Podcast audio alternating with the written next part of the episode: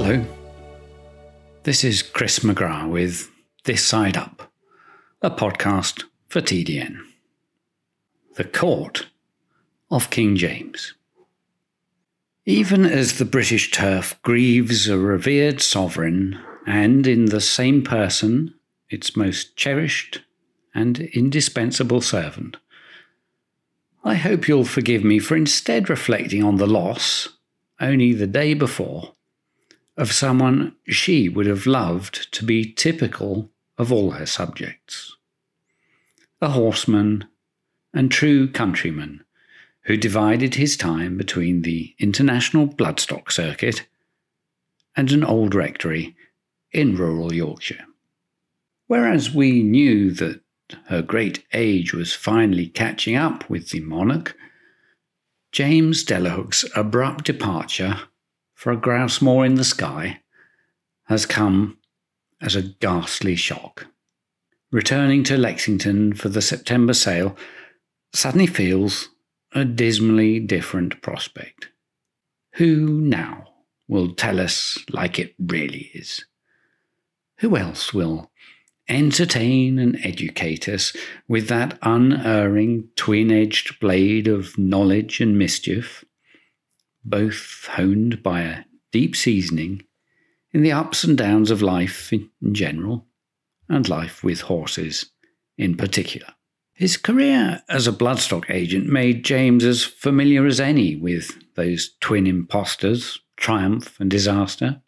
And the man who had come out the other side was not just a brilliant judge of horseflesh, but a no less acute observer of human nature. James knew his mind and how to speak his mind, and while he could be hilariously acerbic, in the end, his sagacity was based, as it always must be, in a humility and compassion that he found wanting on typically candid reflection in his younger self. He deplored the phonies and smooth talkers, many of whom thrived in the years of his unjust neglect. Being himself unfettered by any posture or pretense, however, he became a fount of insight and enthusiasm to refresh any who deserved to share them, whatever their age or station in life. He was a fine raconteur, albeit as a compatriot who has accompanied him through airports, I'm not sure immigration officers were always so appreciative of this talent. But in a walk of life where too many say only what they imagine a rich person might want to hear, it became an instructive badge of merit to see those who did remain loyally in his camp, or better yet, those who joined it when he was out of fashion.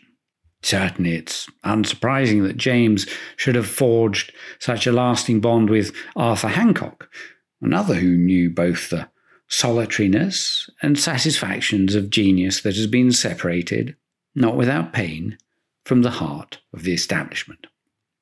James's judgment, ever priceless, if sometimes inadequately prized, was reliably independent of the market herd.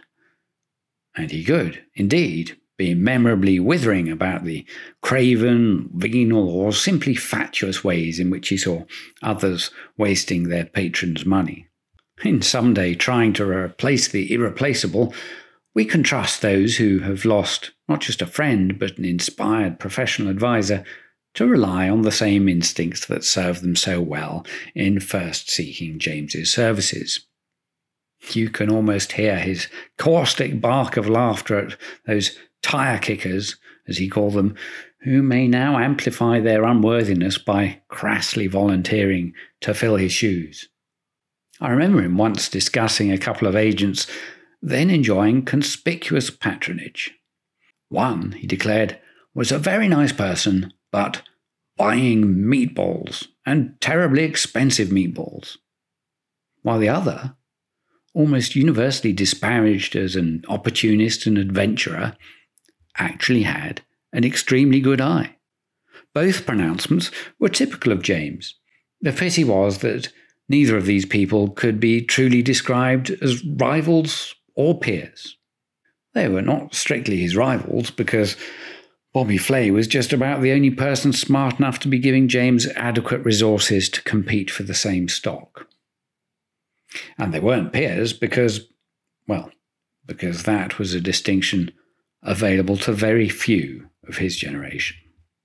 What an honour it was to sit in his study and be shown his catalogue notes on HIP 154 at Saratoga in 1982. A single caveat toes out slightly, and two numbers scrawled 1.6 and 350. The first was what he had told Prince Khalid Abdullah he should expect to pay because someone would surely have a million and a half for a daughter of His Majesty out of a Buckpasser half sister to Northern Dancer. The second was for the $350,000 actually required to buy the filly who became the Dam of Danehill. James had met the prince three or four years previously, after dining with Guy Harwood in Deauville. When they asked for the bill, the waiter said it had been taken care of, indicating an elegant Arabian gentleman across the restaurant.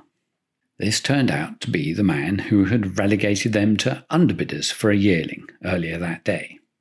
Invited soon afterwards to sow the seeds of what has become one of the great programs in turf history, within five years, James had bought both the sire and dam of two Epsom Derby winners.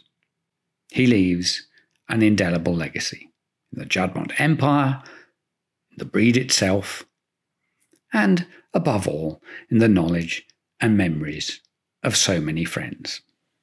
James would not want misplaced sentiment in our bereavement any more than a true horsewoman like Queen Elizabeth II would desire the final classic of the British season to be postponed as a mark of respect when the trainers involved have fine tuned their charges to the minute. Those of us who lament James's absence in Lexington this week know perfectly well that he would far rather we just raised a glass to his memory and then very shortly afterwards another glass before sharing a few of the stories that will long preserve the vivacity and sheer authenticity of his character. Meanwhile, I'm pretty sure he would hope that Arklow can grab the weekend headlines as an eight year old son of Arch running 12 furlongs on grass. That way, perhaps it won't just be his own example that encourages us to keep seeking the right stuff in the thoroughbred.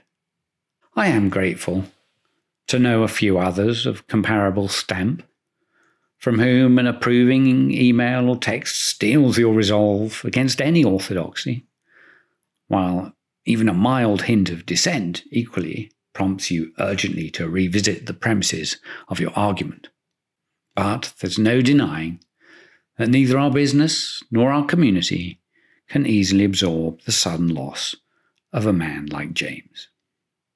Okay, perhaps so unconstrained a personality might not have made a monarch quite as successful as the one whose reign spanned almost his whole life.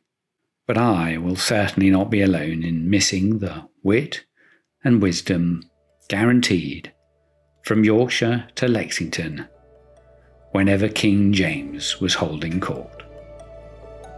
For the TDN, this is Chris McGrath.